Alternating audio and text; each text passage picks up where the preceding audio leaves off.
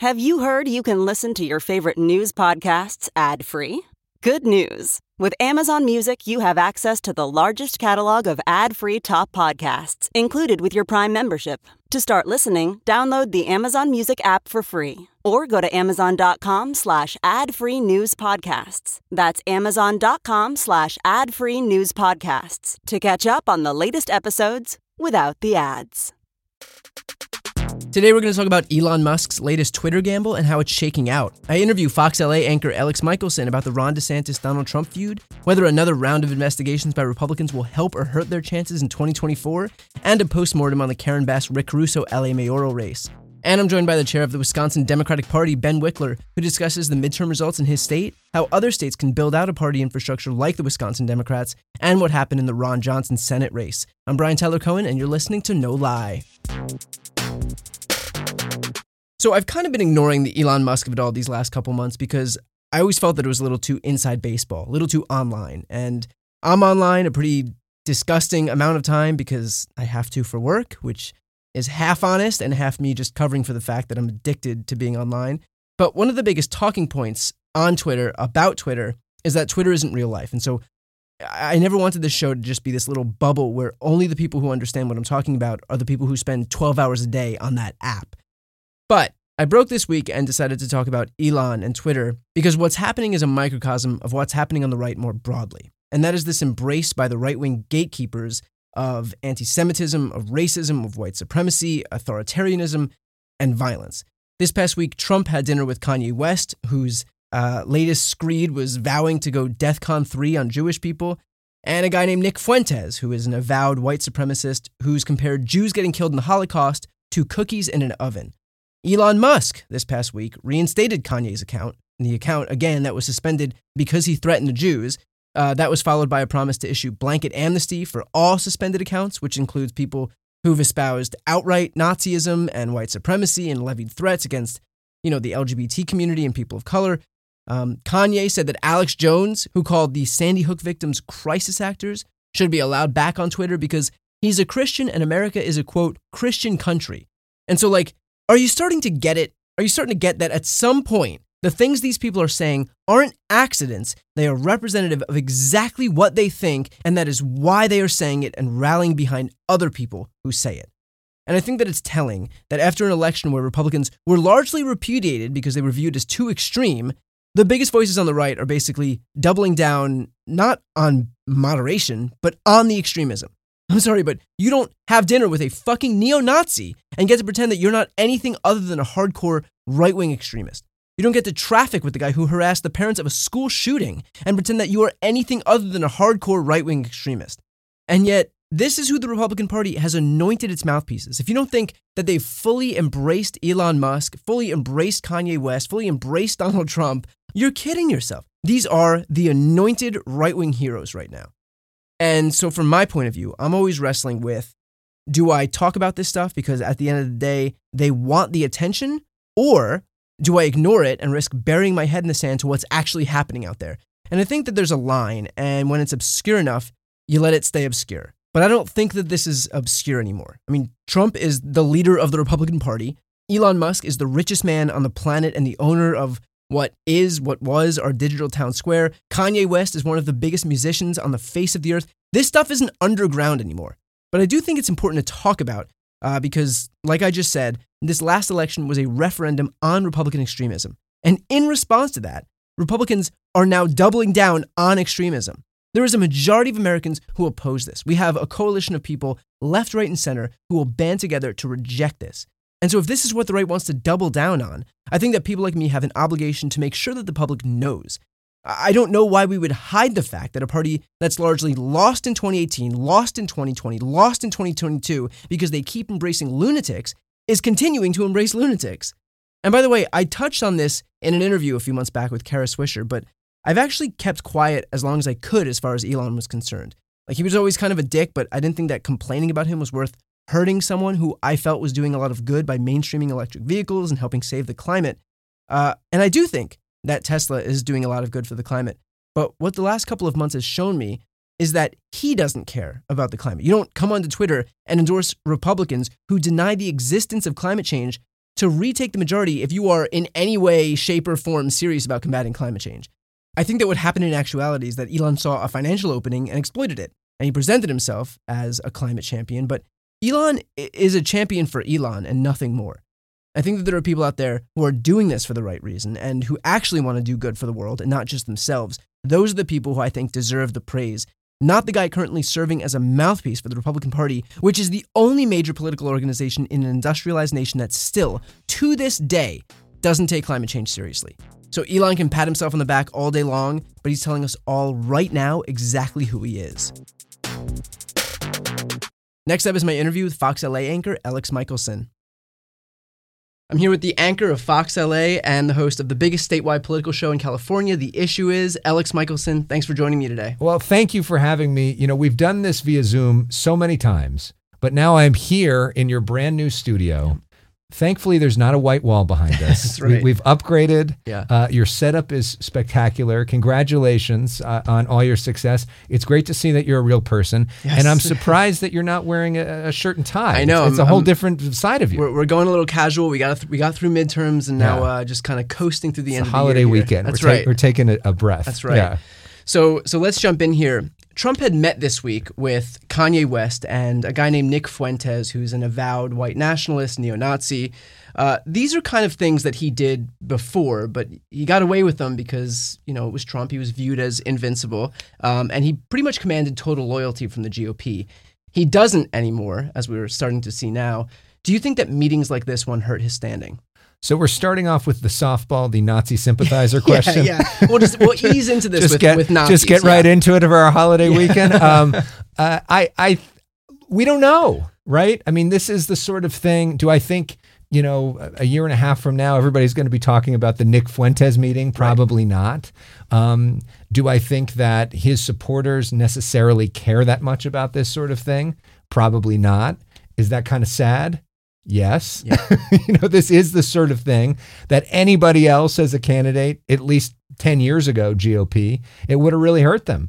Um, maybe, you know, this helps with this idea of owning the libs, of giving an FU to the establishment, of, you know, thinking that the way a lot of things are reported are too overly politically correct. So maybe in some ways it helps in in that sort of thing.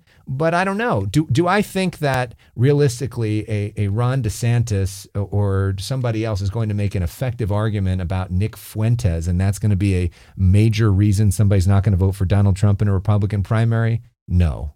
Isn't this kind of the thing that was rejected at the ballot box this midterm cycle? I mean, we see so much of this extremism by the Republican Party that that they kind of allowed to happen because they viewed themselves as invincible. I mean, they would do this stuff and they would still win elections, or they or, or it would still be fifty-one to forty-nine, and so they kind of got this idea in their heads that they could do whatever they want. They really wouldn't be punished.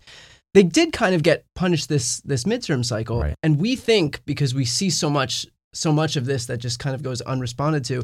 When we see this, it's like, oh well, nothing's going to happen from this because nothing happened, you know, during both impeachments. Nothing happened at the Access Hollywood tapes. But wouldn't this be a little bit of death by a thousand cuts? And and now we do know that people are recognizing the extremism, and this is the kind of thing that could finally get punished electorally speaking. Well, they're they're different things we're talking about, right? There's a difference between a Republican primary and a general election. Um, Trump's actions in the last year were rewarded in Republican primaries. Yeah, And because of that, it ended up hurting them in the general election.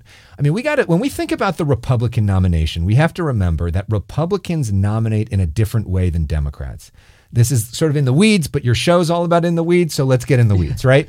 Democrats do what's called proportional representation during their primary. So, say you're running, I'm running, Joe Biden's running, Hillary Clinton's running, whoever's running, right? Um, if you get 30%, I get 20%, and somebody else gets 16%, we all get those percentages, and then you go towards the convention, which is why the Democrats could potentially have a contested convention if nobody gets to 50%, if everybody breaks it up. Republicans don't do that.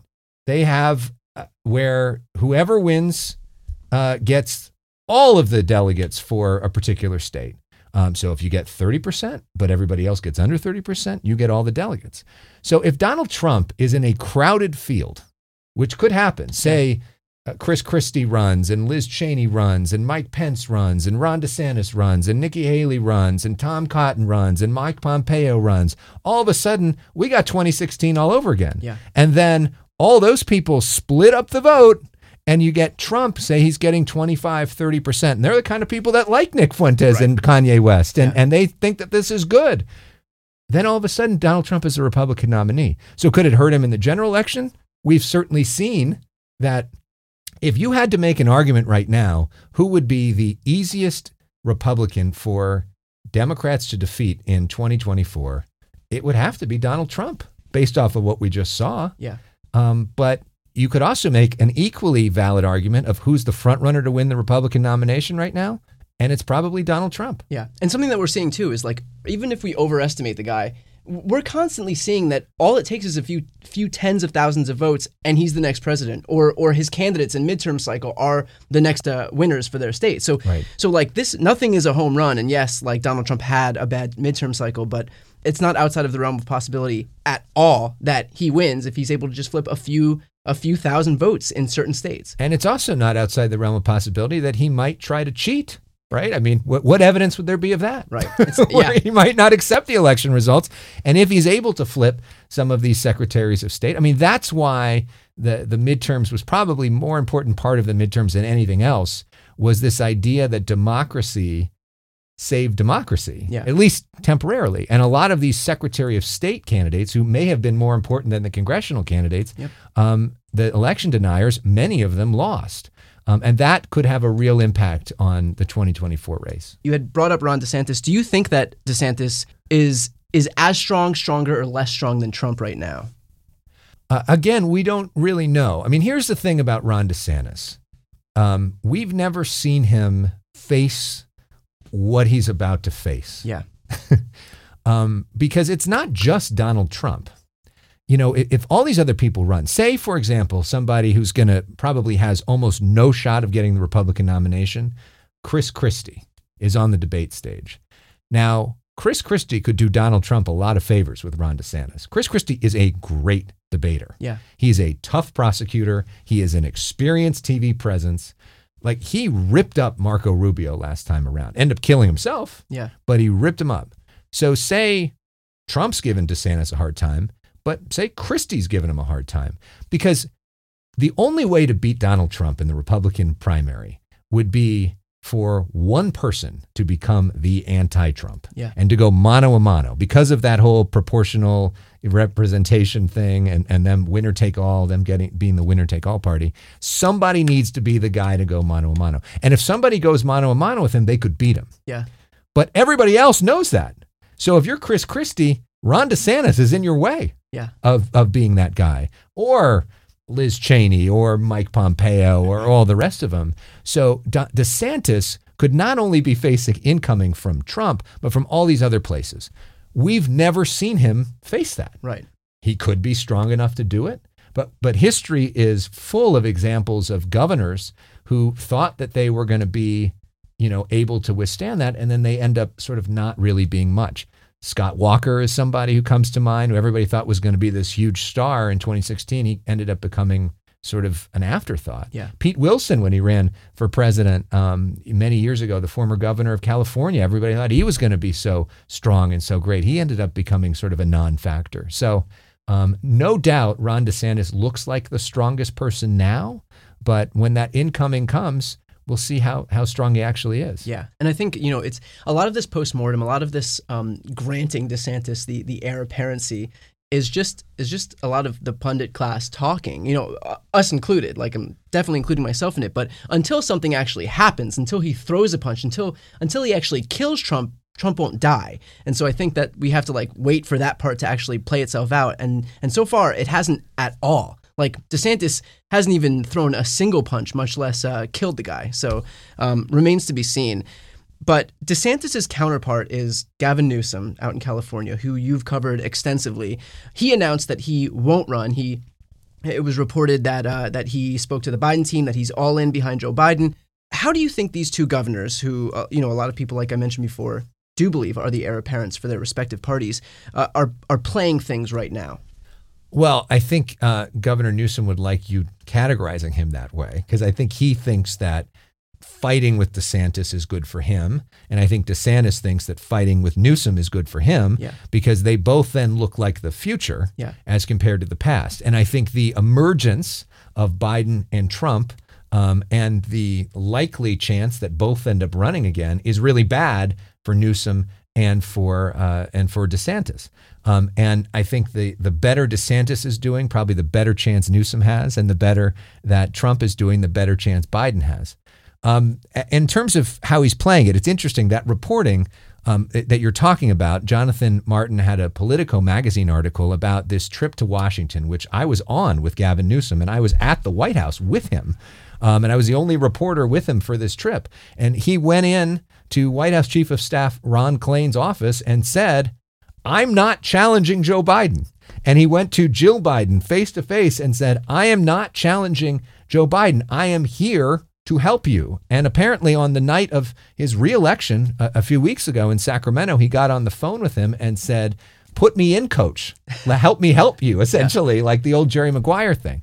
So Newsom, and, and I believe that. Yeah. I, I don't think that he has the political incentive to challenge Right, Joe I Biden. agree with that. He's a, he's a he's a young guy. He's got you know a, But- a long future ahead of him. And if but if you're just looking for sort of crass political analysis, Joe Biden's big night was probably not great for Gavin Newsom in terms of raw politics. Yeah. Newsom had been making the political argument that the Democratic Party's narrative was not strong enough, not ruthless enough, fighting back against Republicans. Yeah. Made the narrative as a sort of extension of that that that maybe it had been too much Mr. Nice Guy. This idea of Michelle Obama's that when they go low, we go high, maybe seemed to be a bit naive, and that he was going to be the young, tough fighter taking it to the opposition.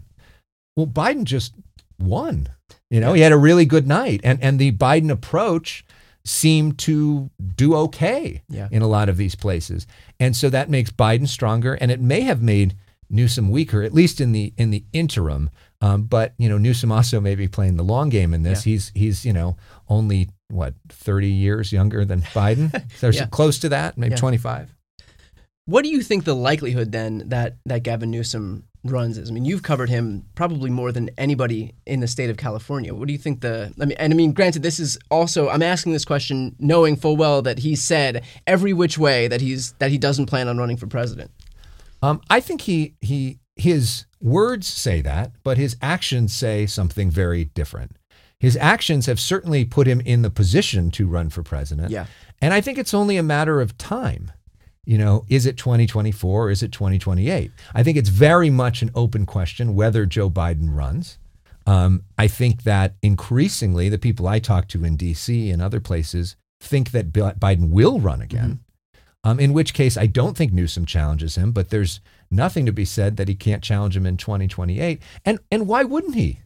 I mean, he's the governor of the biggest state in the country. Uh, he's very popular here, um, and he's got a you know a strong political operation. How how does Biden reconcile that? Because or how does the Democratic Party actually reconcile that? Because you've got Joe Biden who does keep winning, who's showing not only in 2020 but in 2022 that he has what it takes, like the instincts to win, that he has the approach to win, and he just keeps winning.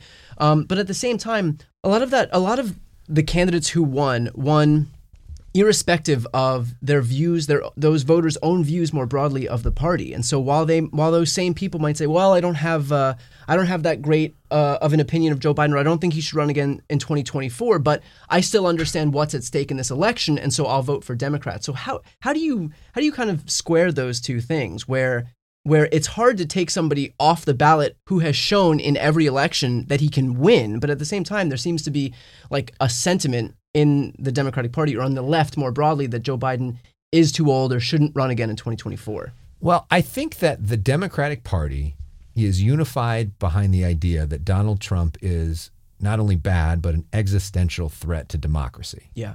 And so I think the party is all in on the idea of uh-huh. doing everything possible to defeat Donald Trump. And there's only one guy who has defeated Donald Trump so far, and that's Joe Biden. Yeah. Or and also at the end of the day, whether or not it's Joe Biden on the ballot, I think that people will show up just as much, whether it's you know a Pete Buttigieg or Gavin Newsom. That isn't proven. It's you're right. That's you're right. not proven. It's it's not proven, and Right? and that does help Joe Biden in the sense that he's the only guy who did do it. Right. And there's an argument that, you know, if you look at the polls, somebody like Kamala Harris may not beat Donald Trump. Right. Right. And so I think a lot of Democrats don't want to take that risk. That being said, if Donald Trump is not the nominee, right, and maybe it's Ron DeSantis, somebody who looks young and feels like a new generation, is Joe Biden as strong? Is he the guy you want to run against Ron DeSantis? Yeah. Maybe, maybe not. Um, and and so I think Democrats maybe overanalyze this thing and thinking that this maybe was a big win for Joe Biden, which is something I literally just said.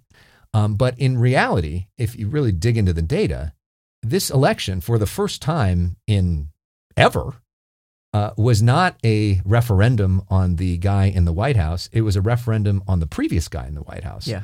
And a lot of the voting was not necessarily because we love Joe Biden. It was we're scared of Donald Trump and what he represents. Yeah. And this idea of Trumpism and election denial is not good. I mean, it is stunning how clear the verdict was that there were multiple candidates uh, where you would have a Republican who wasn't an election denier and a Yeah. Republican who was on the same ballot. And the Republican who was not an election denier did significantly better than an election denier did Yeah. um, or or a super Trumpy candidate.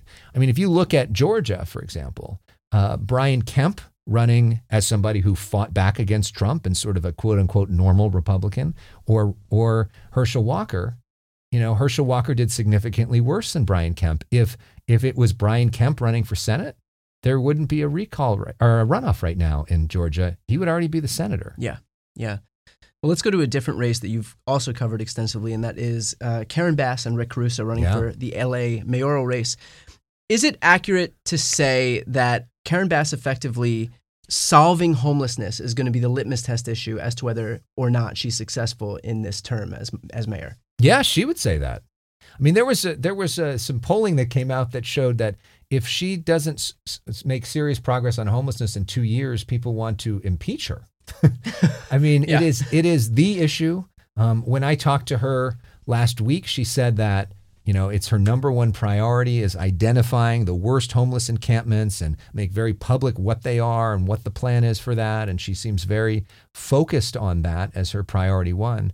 Um, but you know, it, it's it's uh, it's a huge issue in this city, and, and and in terms of how she won, you know, she sort of reminded people um, that she's a Democrat Yeah. and that he does not have as much experience as a Democrat.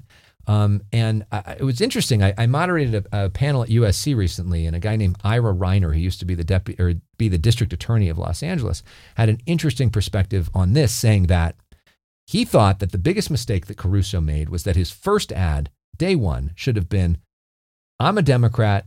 Here's why.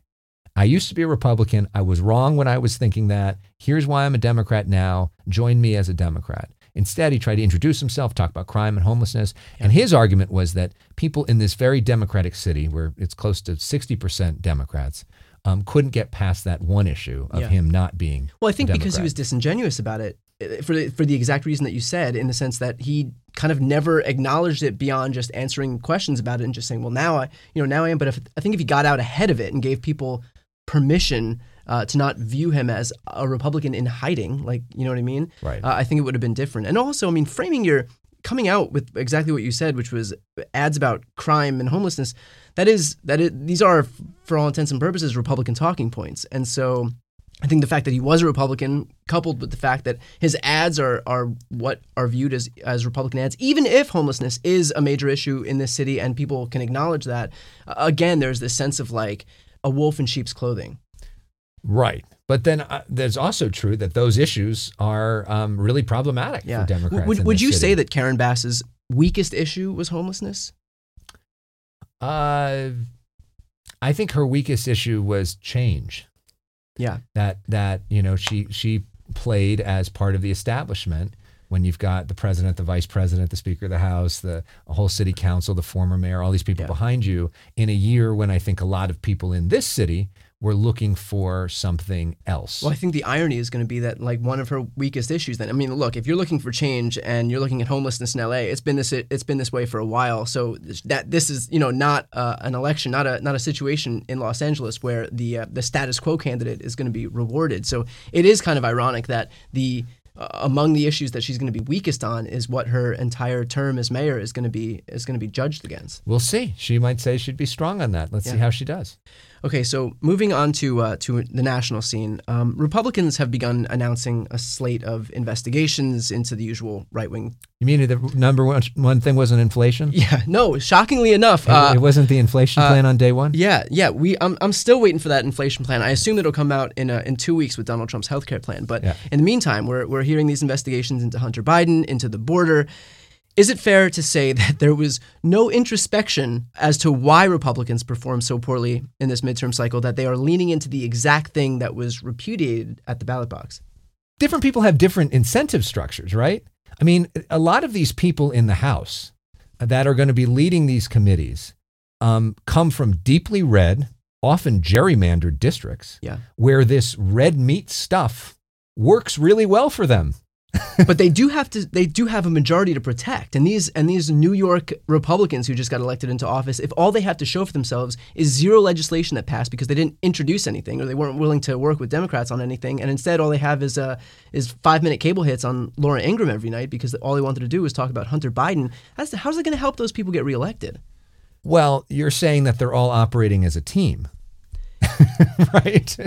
each of them have each of them have their own incentive structures, and there are certain places and certain parts of the party that are looking for this, that have been waiting for years, that have been watching programs every night that have told them that this is what's needed. Yeah. And so now they're they're trying to appease that. I mean, it is a tough it's a tough job and, yeah. and what what and, and I think it is a reminder, frankly, of how extraordinarily successful Nancy Pelosi was to have such a small majority for the last few years and to keep everybody in line on the stuff that matters most. And I think people aren't going to recognize that until the moment they see Kevin McCarthy or whoever it is, but probably Kevin McCarthy, try to wrangle his base that that includes these you know moderate, newly elected New York Republicans and uh, Lauren Boebert and Marjorie Taylor Greene.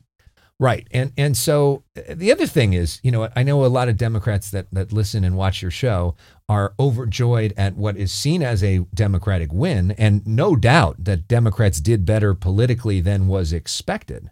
But losing the House is a major thing. Yeah. Because the House operates on majority rule in terms of committees. Uh, even more so than the Senate, where you have the filibuster and you have other things that you you you can have more of a voice as a minority. In the House, it's like you're in the majority or you're not. Yeah. And so now Jim Jordan's getting a gavel and yeah. he's got subpoena power. And so a lot of these investigations on into Joe Joe Biden and Hunter Biden and Alejandro Mayorkas and all these other things are going to go forward full steam ahead uh, with with these people having the gavel, and that's going to be a major major part of the next two years. Well, if their agenda is investigative as opposed to legislative, do you think that the Republican base would prefer what I would consider mindless investigations into Hunter Biden over the tangible benefits that come from a majority party that is willing to or looking to pass legislation? Like, look what the Democrats did in the last Congress. I mean, they were able to pass, they finally get the government to negotiate lower drug prices, pass the CHIPS Act, pass health care for veterans, climate funding. I mean, all this stuff. Like, yeah. one of, you know, with, with the thinnest of majorities, one of the most successful Congresses that we've seen, one of the most accomplished Congresses that we've seen, we won't see that with the Jim Jordan Congress, uh, the, the Kevin McCarthy Congress. Do you think that, that that is still preferable to the Republican base? I mean, if you believe that government is not the solution to the problem, but government is the problem, as Ronald Reagan said, yeah. then why would you want to see more government? Yeah, that's fair. Right? I mean, that's, that's the foundation of, of who they are and yeah. what they want. Plus, they don't have control of the other two chambers. Yeah. So, what are they going to be able to do legislatively? Even if they pass a bill, Chuck Schumer's not going to get behind it, and Joe yeah. Biden's not going to sign it. I mean, what? But wouldn't, really, wouldn't this be a good opportunity for these Republicans to say, "Look, we're willing to play ball. We know what's popular in America. We know that certain that certain jobs are popular. We know that fun like the, the Chips Act was monumentally popular. Look at the amount." And a lot of Republicans got behind it. Got, a lot of Republicans got behind. It. Don't yeah. they have an incentive then to at least not at least not let the lunacy be the number one uh, the number one thing, and just like try to get behind some stuff and tell those Democrats who have shied away from the Republican Party, all those suburban women who've shied away from the Republican Party recently that like, look, you can you can vote for us and we'll still get stuff done for you, as opposed to just investigating Hunter Biden. And and they do, and I think there are the, the challenge for Kevin McCarthy now is he has such a small majority that there are some Republicans that totally believe in that. Yeah. And if they don't do what you're talking about, they'll probably lose their seats. Yeah. But then there are others who are from ruby red districts who don't believe that and who don't even necessarily want Kevin McCarthy to be in the seat because he's suggesting that they might do that. Yeah. So it's it's going to be challenging to get everybody on the same page. I mean, there is no doubt that there is at least a small portion of the Republican majority that believes in in some bipartisan deal making, at least on things that they can get behind. Yeah. I mean, not everybody goes to Washington because they want to burn the place down. Yeah. Yeah. Okay, so let's let's uh, let's take a step back. We're just coming off this Thanksgiving break now. You the midterm cycle is finally over. Um, what was your most memorable moment from this midterm cycle? For me personally, You personally. Uh, well, I you know I, I got to cover the LA mayor's race pretty closely, as you said. Um, I got to host and organize the first debate um, in the spring that had Karen Bass and Rick Caruso together. I organized and hosted the first debate in the fall that had the two of them together. And sort of my favorite um, thing that I did was we did this special show with both Rick Caruso and Karen Bass and their kids. And uh, we got to, the both opened up in new ways and, and everybody cried and it was really emotional. And I felt like it was a reminder to people that um, some people do this for the right reasons. Yeah. And, and there is some um, nobility in public service too. And I really enjoyed that, that it wasn't just focused on the cynicism. Yeah. So that was my favorite part. What was your favorite part? Dunking on the conservatives sometime? Oh yeah, yeah, that's it. Yeah, just, that just, just if I if I get to shit on Jim Jordan, that's it. That makes my day. No, I I think. Uh, I, there was a lot of people that I got to speak to that um, that I was really happy to have the opportunity to speak to. I wanted to speak to Stacey Abrams for a long time. Um, I was able to see Beto O'Rourke speak in person for the exact same reasons you said. I mean, these people are immensely, immensely talented, regardless of the the cynical takes as to why Stacey Abrams couldn't be Brian Kemp or Beto couldn't. You know, Beto's run a few races and couldn't win down in Texas. Texas. I still think that these people are immense talents. I hope they don't go away. Um, and it restored a lot of my faith in in in the people that are doing this and, and why they're doing this. And, and I was sort of blown away at the clarity of election night when it comes to democracy. Yeah. And I think that is something that the whole country, whether you're Republicans or Democrats, should celebrate. And maybe, just maybe, we're at an inflection point where we can start fighting again about marginal tax rates again and not But- fighting about whether you should count the votes or or there's an elaborate fraud involving Venezuela and some sort of pipe dream. Yeah, I mean that that's completely spot on. I walked into this election. I mean, I, I was dreading this election for the obvious reasons, but also, and I've said this a few times on this podcast, so I, I apologize if you've heard this before, but um, but Republicans were running on a platform effectively of, of election denialism, of of just anti democracy. right? But the ones that that that were worrying to everybody Yeah. were had they had they won out this election cycle, it would have been a validation of exactly that. Right. Not only would it have signaled something terrible moving forward, like in 2024 and beyond, and basically a full embrace of of anti-democratic ideals, but also the very people who would have won would have been put in place to help perpetuate exactly that. And so we would have been screwed both ways. Um, and and I'm I'm trying to like find a way to say that democracy was saved without sounding hysterical. but Right. like there is no way to say it, but I fully believe it. I think that uh, insofar as it could have been it could have been protected that night, it was. And so like that restored a ton of faith. I mean, it was just dread leading up to it, especially as somebody who's who's an activist for the left. It's like Well, there's I- no way to go into that without being without being like we're just so completely fucked. But uh, we're not after what happened. and and I know it's probably hard for some of your listeners to admit this, but like there's value in quote unquote normal Republicans winning. Right? I mean, it- insofar it- as it shows the difference be, between an election, but between like a lunatic MAGA election denialist and somebody normal, it, it at least is a message to the Republican Party that you can still win. It's just when you run those crazy ass people that you won't. And so, like, So I, I guess in that sense, it's not just like it, it forces the crazies in that party or it forces the elites in that party who will ultimately help make those decisions to like look and say like there is no incentive to elect those people, but there is an incentive to elect normal people. It's not like the Democrats won out just because Democrats were more popular or whatever. It was that Republicans won when they weren't crazy. And it is kind of wild uh, if you hear now in the Republican establishment that the pushback on Donald Trump has nothing to do with his policies, January 6th, the impeachments, anything. It's just that he couldn't It's win. just that he couldn't win. Yeah. Yeah. And that seems to be the the thing. And and if the party is all in on this idea of win, win, win, win, win, Yeah. and this guy is lose, lose, lose, lose, lose, that maybe it's time to look forward. Right. And and we've heard that message before. Yeah. Whether this time is the difference, we don't know. He's also never really had that strong of an opponent internally. Yeah. Could it be Ron DeSantis or somebody else that we're not even thinking of right now? That's why the next few years are going to be really interesting. Well, we'll leave it there. Elex, thank you so much for taking the time. If anybody wants to check out more of Elex, he is the anchor for Fox LA out here in uh, in Los Angeles, and he also hosts the biggest statewide political show uh, called The Issue Is anywhere in California. And you can also watch it on his YouTube channel, Elex Michaelson with an E. Yeah, Elex Michaelson with an E. And we also stream it as a podcast. So if you search for The Issue Is wherever you stream, uh, you can check out some of our past uh, episodes, including with Karen Bass this week. We had a great interview with Arnold Schwarzenegger last week, which was really fascinating. was and other stuff we've done with Gavin Newsom, a lot of stuff we talked about here, you can go back and listen to. So thank you, Brian. Congrats again on the new space. This is more fun in person, I think. Uh, and uh, great work. Now we've got the chair of the Wisconsin Democratic Party, Ben Wickler. Thank you for coming back on, Ben. Great to be with you, Brian. It is a beautiful day in Wisconsin. Yes, and and with that said, can you give uh, a rundown of the res- of the results now that we're in the aftermath of uh, of these midterm elections?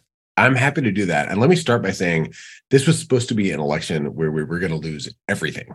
Wisconsin is so closely divided that compared to just about every other state, we have the most consistent pattern of having the party of the president lose ground in midterms. Last time we won a governor's race with a with a sitting Democratic president was 1962. The last time we defeated a sitting Republican senator with a Democratic president was 1962. Um, it just never happens. And in that context, I'm my my mind is blown that we came within one point of defeating Ron Johnson, which I wish we'd gotten all the way there, but it was way better than the polls predicted. And in the governor's race, we won by 3.4 percentage points, which is a Wisconsin landslide. Uh, the last governor's race, the margin was one third that amount, and that was during the blue wave year of 2018. So uh, the the last thing I want to underscore, as well as the attorney general's race, where we doubled the margin of victory and defeated a, a really bad far right candidate.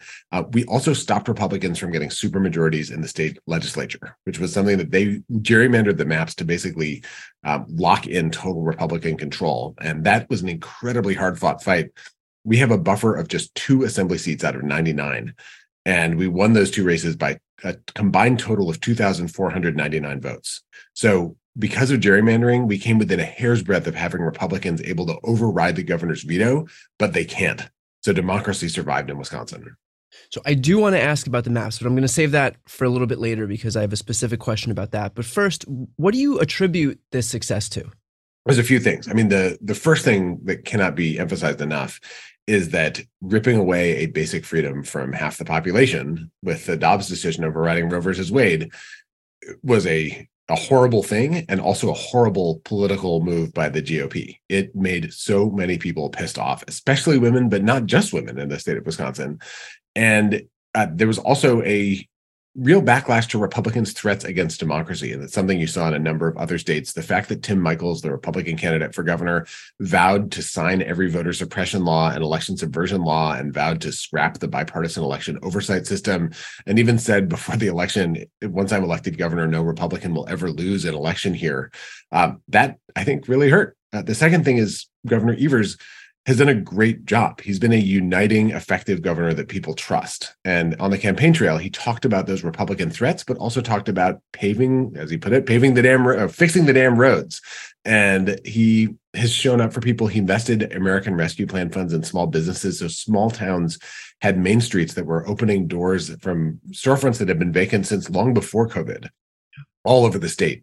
Um, and the last thing I'd say is in Wisconsin, we learned this very painful lesson from 2010. In that election cycle, the Democratic Party of Wisconsin had essentially gone out of business after the 2008 victory. And I was talking to the person who became chair after 2008. He came in, the party had three staff and $50,000 in debt. And this time, after we won in 2020, we just kept on organizing with like dozens and dozens of staff, ultimately hundreds of staff, working with hundreds, many more hundreds of neighborhood teams all over across across the state, knocking on doors on a year-round basis, calling people, texting people, supporting candidate campaigns, supporting recruiting, making sure every, even in deep red districts, state legislative candidates had some support to be able to connect with and inspire local voters. That kind of massive statewide constant operation in, in partnership with with work by unions and grassroots groups and the candidate campaigns and thanks to support from your your listeners and viewers and, and, so many others made it possible for us to do more than we'd ever done in a midterm election. And i think that was a critical piece of the victories. So with that said what does wisdems do differently? And, and what advice do you have for other states in terms of an investment in a state party? Because as far as i know you guys operate a little bit differently than other state parties. I don't think anyone is is as central to the operation as Wisconsin Democrats is. A lot of times they they rely on outside groups or or whatever, but it looks like uh, in Wisconsin, WisDems is pretty much the the premier organization that that uh, deals with organizing. Well, I want to credit, there are a number of independent groups that do amazing, amazing work here throughout the state. And I think one of the keys to our success is that we understand that we're part of the broader progressive fabric. We don't compete for resources with the with independent organizations. We you know all the legal ways that we can become complementary we do and and the functioning of a whole ecosystem here is critical some states that have a tougher time have a kind of like uh, zero sum mentality where where folks are actually don't have a high level of trust across the different parts of the ecosystem. So uh, I don't want I want to really emphasize the the impact that that independent groups do have here. At the same time, I think one thing that I'd encourage other states to to look for ways to be able to structure, um, and which we have in Wisconsin. There, there's in Michigan. There is in uh, building this in Arizona and Pennsylvania, a few other places is a year-round organizing infrastructure where you just don't turn it off in the off year. We right now we have regional organizing directors covering uh, every region of the state and we're going to be we have a spring supreme court election on april 4th we'll talk more about i'm sure but we're going to be running a full scale field operation for that race. We also have a year-round coalitions program making sure that we're connecting with with black latino uh, Hmong and aapi uh, Native American Wisconsinites, uh, working with rural Wisconsinites and LGBTQ plus Wisconsinites. Uh, we have a digital operation that does virtual distributed organizing, does content amplification, and has networks to make sure that you know the right isn't flooding Facebook without an answer from our side all around the state we have a voter protection team that stays in touch with local clerks and makes sure there are poll observers everywhere so republicans can't get away with shenanigans. Uh, that's on a year-round basis as well. So all these aspects of, of work that are often just staffed in the final couple of months in an election in wisconsin we just don't stop doing them. And that means that you can actually build on your strengths and have momentum from election to election instead of kind of shutting down and starting up every single time. There's no athletic team in the country uh, professional athletic team that shuts down completely and then rehires all the players right before the season starts. Political teams shouldn't do that either. Yeah, that's the the perfect metaphor. Um, are you actually in touch with Democratic parties from other states? Absolutely. I actually worked closely with the Arizona and Michigan chairs this time, and I'm I've been just blown away by their work as well. Um, the there's a network, a national network called the Association of Democratic State Committees. We all get together several times a year and trade best practices and tips. I learn from them all the time. Ken Martin, who's the Minnesota chair, is the is the leader of that organization. I'm jealous because he's won every single statewide election in Minnesota since he became the chair, and we lost the Senate race by one percentage point and the state treasurer's race this time. But um, they have a a slightly easier road to hoe in terms of the the composition of the state and the the voting rights laws. So, um, you know, the the, the way that state party chairs can support each other, I think, is really critical. Um, I think in Wisconsin, because it's so close, because elections come down so often to one point or less, we've been able to kind of raise the flag and be able to draw in resources that then allow us to deliver success in a way that has a virtuous circle. And I hope that the across the country, more folks zero in on the power of state parties to make a positive difference because it, it really can be transformative. And so, what happens in a state like Florida, where the bottom has basically fallen out? How do you revive a Democratic Party in a in a place like that? Florida is very, very tough.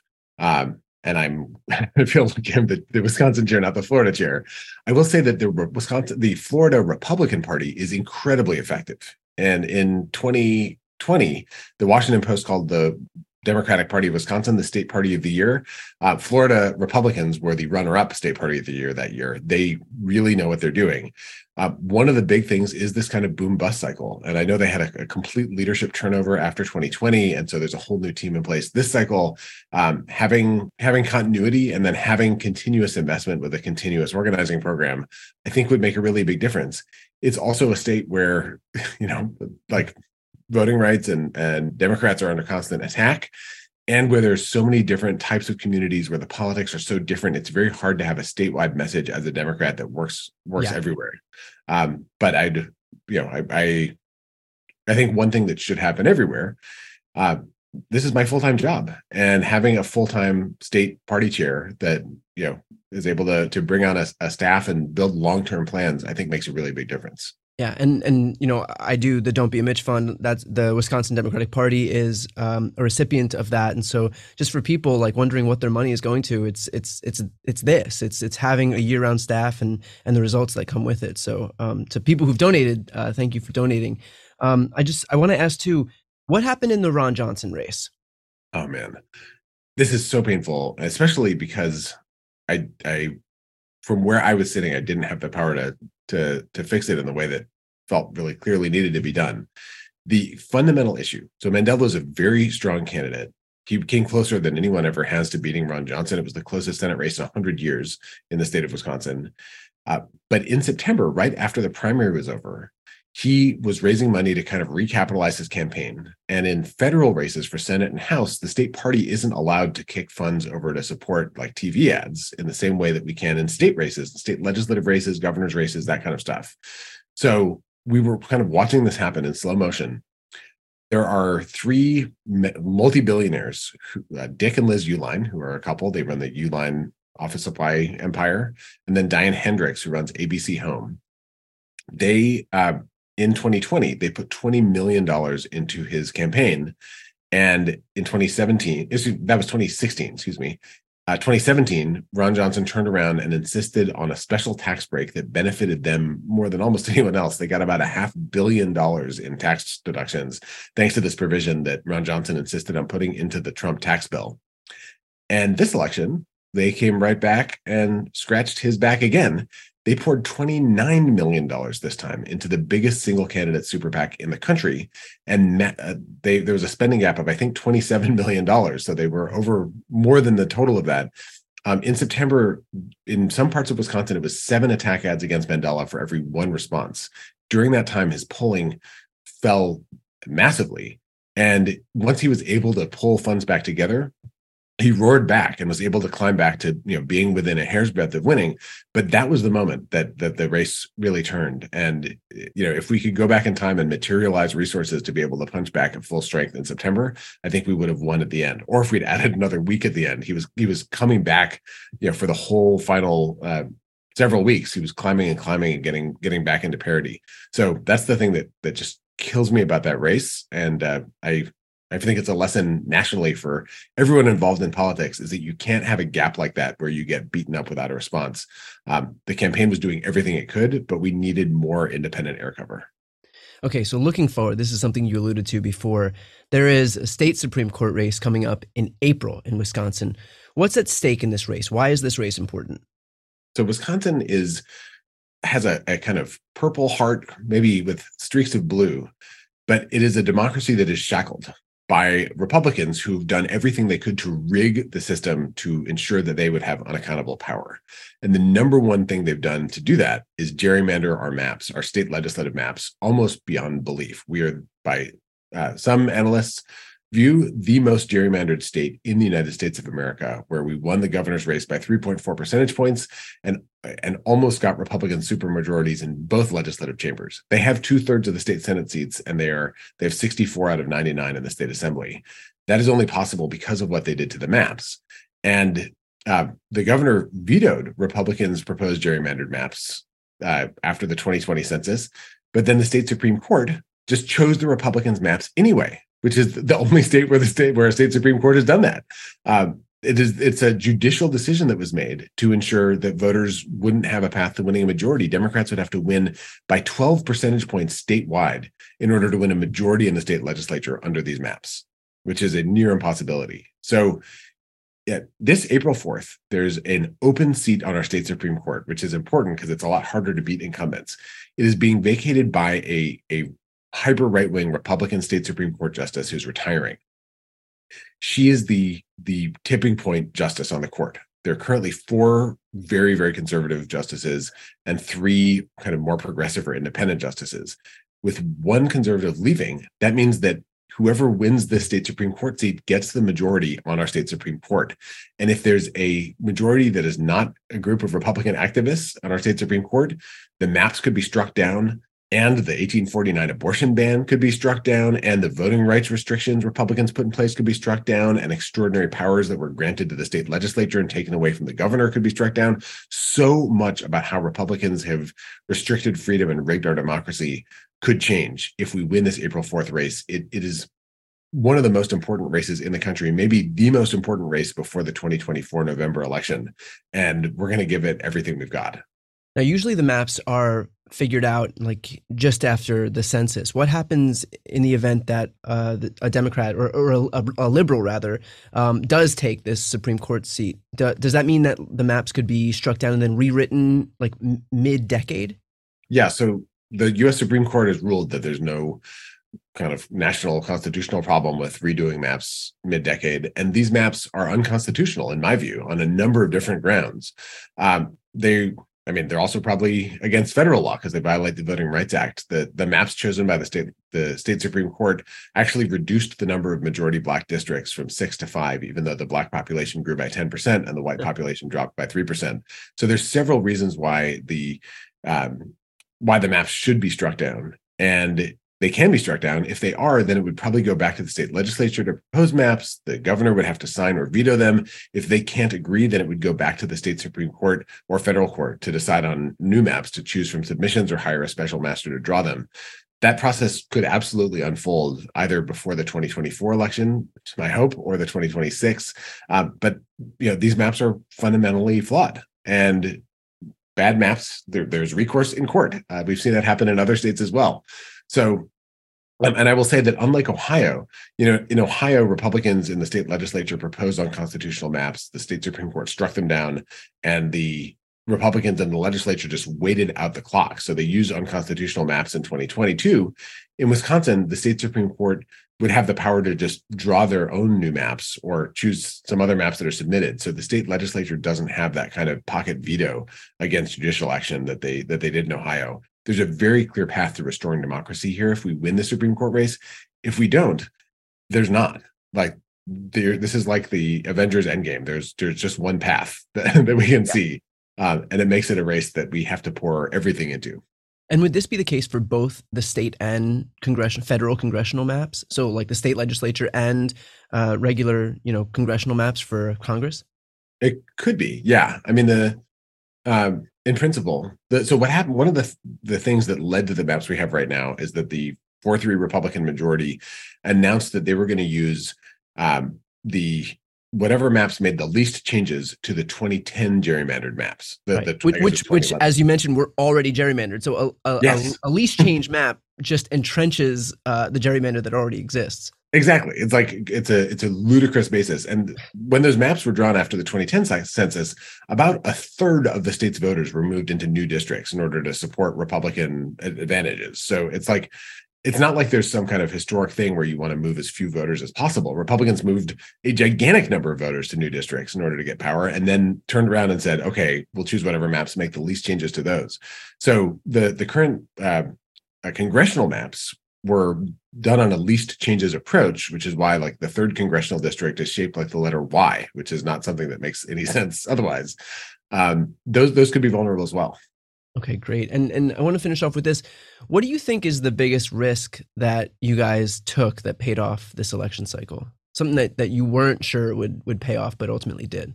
I remember a debate, the whole conversation at the beginning, at the end of 2020, beginning of 2021. Um, we decided to run a year-round voter protection operation, even though there, you know, it's not like you have absentee ballots that need to be cured until the very end. Yeah. But man, I'm so glad that we did that. Like there have been voting rights cases over throughout the last two years. The deadline to recruit poll workers through the Democratic Party for the November 2022 elections was November 2021, which meant that we had to be doing that work in the off year when the election was very far away. There's this, we have this amazing voter protection team that runs a 24 hour voter protection hotline and you know has works has, has dealt with all these shifts in the laws and and turnover in clerks offices where clerks were getting threats from you know big lie people like all this stuff. And that that was a, a, you know a serious financial lift that I'm so so glad we took. And and organizing the coalitions all this other stuff. After 2020 a lot of people warned me that fundraising was going to fall off a cliff and you know you should slim down really aggressively and I was like I think that we can do this and we made a much more aggressive budget than um, maybe prudence would have suggested but you know if you if you if if we hadn't invested so much so early I don't know if we would have wound up with the result that we did. So I feel really good about taking that risk. And uh, you know, as we look forward to 2024, I think we got to keep both feet on the gas. Well, we'll leave it there. Obviously, Wisconsin's going to be, uh, you know, like front and center in in uh, in this next election as we head toward 2024. Glad that we have you at the helm and uh, and the rest of the folks over there at Wisconsin Democrats.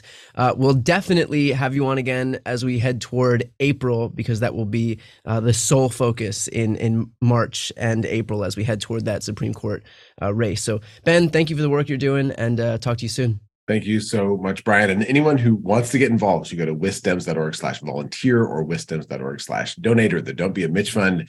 We we really are going to need everybody to come out of the woodwork January, February, March to win on April 4th. Um, that election will determine the voting rules in Wisconsin for the next presidential in the tipping point state. Uh, so if if you are anxious about the future of the world or have some spare energy after the the big wins in November 8th, this is the place to use them. Thank you so much for having me on, Brian.